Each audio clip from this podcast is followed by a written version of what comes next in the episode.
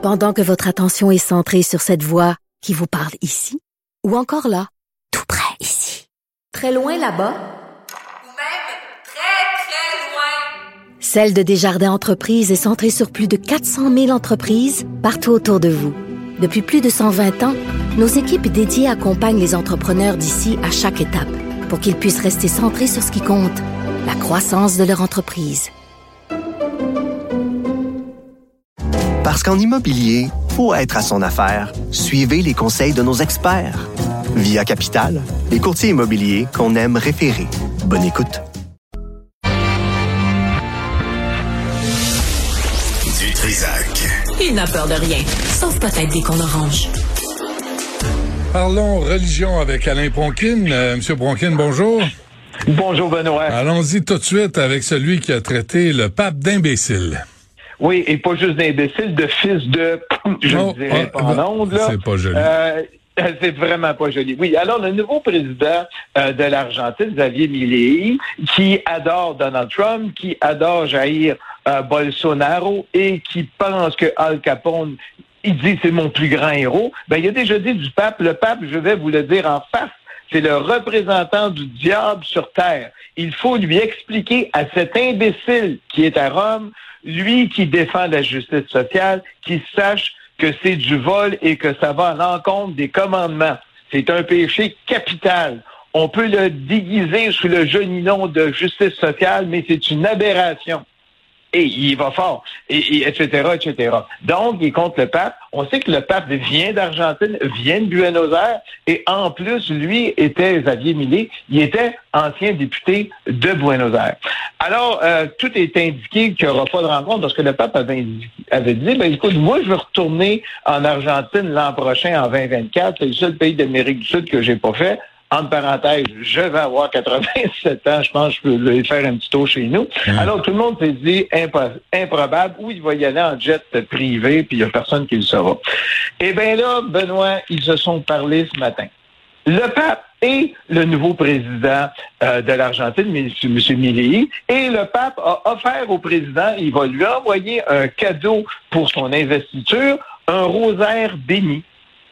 Et là, il semble-t-il que Milley, qui s'est excusé euh, dans les débats publics récemment de ce qu'il a dit au sujet du pape, ben, il dit il l'a invité officiellement à aller en Argentine. Donc, ces deux antagonistes, ces deux personnes qui, ben, en tout cas, le pape ne l'a pas insulté, mais disons que celui qui insultait le pape, ben, ils se sont entendus et finalement, euh, peut-être, j'imagine fortement, il va avoir le pape va aller en Argentine et Bon. rencontrer celui qui l'a traité de fils de, on le dira pas. Donc, le pape a, a présenté l'autre joue. Et voilà, puis semble-t-il que ça a fonctionné, mais l'autre, il va avoir un beau rosaire béni du pape. OK. C'est quand Au- même quelque au, chose. Au Danemark, euh, Alain? Ouais, au Danemark, ça va commencer à bouger. On sait qu'il y a ce qu'on appelle des autodafés du Coran. Ça veut dire que des gens dans les manifestations décident de brûler le Coran, décident de brûler euh, différents euh, objets qu'on peut relier à Allah. Et là, euh, le Danemark a décidé d'agir. On a regrou- euh, recensé au Danemark 483 euh, drapeaux ou Corans qui ont été brûlés au Danemark, et ce, depuis le 21 juillet dernier. Hmm. C'est quand même beaucoup. Alors là, on veut faire une nouvelle loi.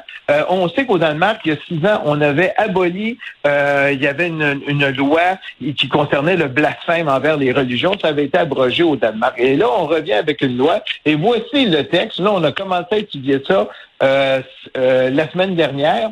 Il dit, écoutez, le fait de traiter de manière inappropriée, publiquement, ou avec l'intention de diffuser dans un cercle plus large un texte ayant une signification religieuse importante pour une communauté religieuse reconnue.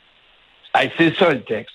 Euh, ça veut dire quoi? Si on fait des critiques historiques euh, de l'islam, du catholicisme, de l'hindouisme, du bouddhisme, est-ce qu'on va tomber là-dedans? Et là, le débat vient d'être lancé. Les gens disent, écoute, ah oui, puis tu vas avoir une possibilité de faire deux ans de prison pour ça. Ah, ouais. Alors, ça va couvrir quoi? Et là, évidemment, tout le monde dit, écoutez, si c'est maltraiter un objet religieux, mettons une sainte relique dans une église qui est maltraitée, le vol de... On va aller jusque où? Ou est-ce que c'est simplement pour des livres? Et c'est quoi une communauté religieuse reconnue?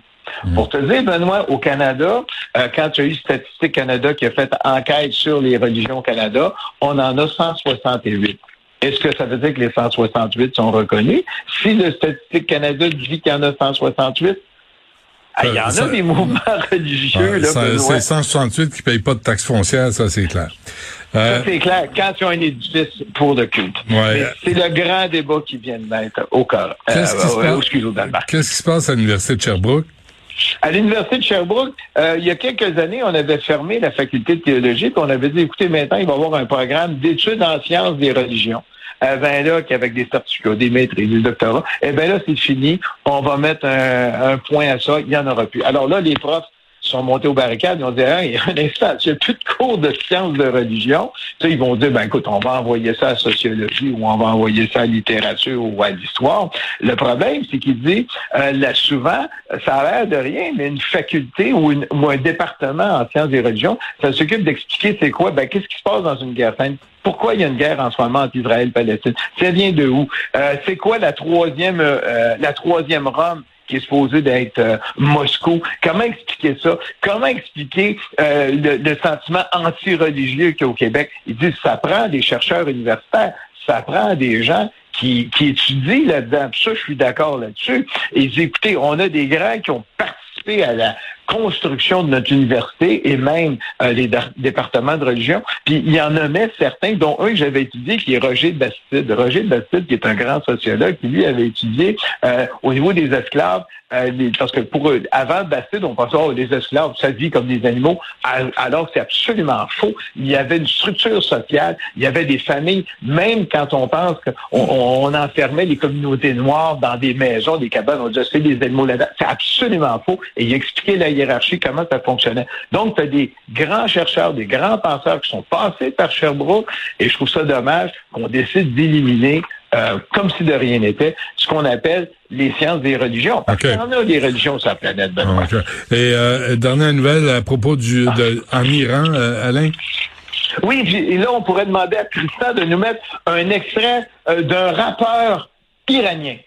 Ouais. سرم و بار دادیم به روحمم یاد دادین ایستادن و معنا دادیم به بودنم تموم احساساتم از جنس سربن گلوله می‌سازم باشون قطار میشم Ah, J'aime beaucoup cette dernière phrase. là. C'est c'est Ouais, super mais punché. c'est du rap. Euh, il dénonce évidemment le gouvernement iranien, il dénonce le fait qu'il n'y ait plus de liberté. Alors, Thomas Chalihi, il vient d'être libéré de prison. Lui, ce qu'il a fait, c'est qu'à la mort de Macha Amini en septembre 2022, parce que c'est une femme qui portait mal son voile, il a décidé de dire, écoute, moi, je conteste notre gouvernement. Lui, il est dans le début de la trentaine. Et il a été emprisonné. Écoute ça, là, il a été emprisonné six ans et trois mois pour corruption sur Terre. Hmm. Hey, c'est quelque chose. Tu fais de la corruption sur la planète Terre. Alors, lui, il conteste. Il vient d'être libéré de prison, puis lui dit, je vais continuer parce que même si on m'accuse d'inciter à la violence, je pense que la liberté, c'est plus important. Il va continuer à faire du rap engagé en Iran et il continue de le faire. Puis on l'a vu en photo, ben, il est sorti de prison avec des, avec des roses blanches, mais ça continue en Iran. T'as encore des comédiennes. Agnès Tabassoli qui a été encore emprisonnée. Puis là, on leur dit, ben, écoute, là, on vous met un sursis, vous avez une amende à payer. Et ça continue. Les femmes, il y a beaucoup de femmes en Iran, puis il y a beaucoup d'hommes qui appuient le mouvement Pas de voile en Iran. Puis je pense qu'il faut le souligner à chaque fois. Et là, ben, on a un rappeur qui va continuer à rapper, mais bon. en iranien. Merci Alain. À la semaine prochaine. Bienvenue, Benoît. Salut.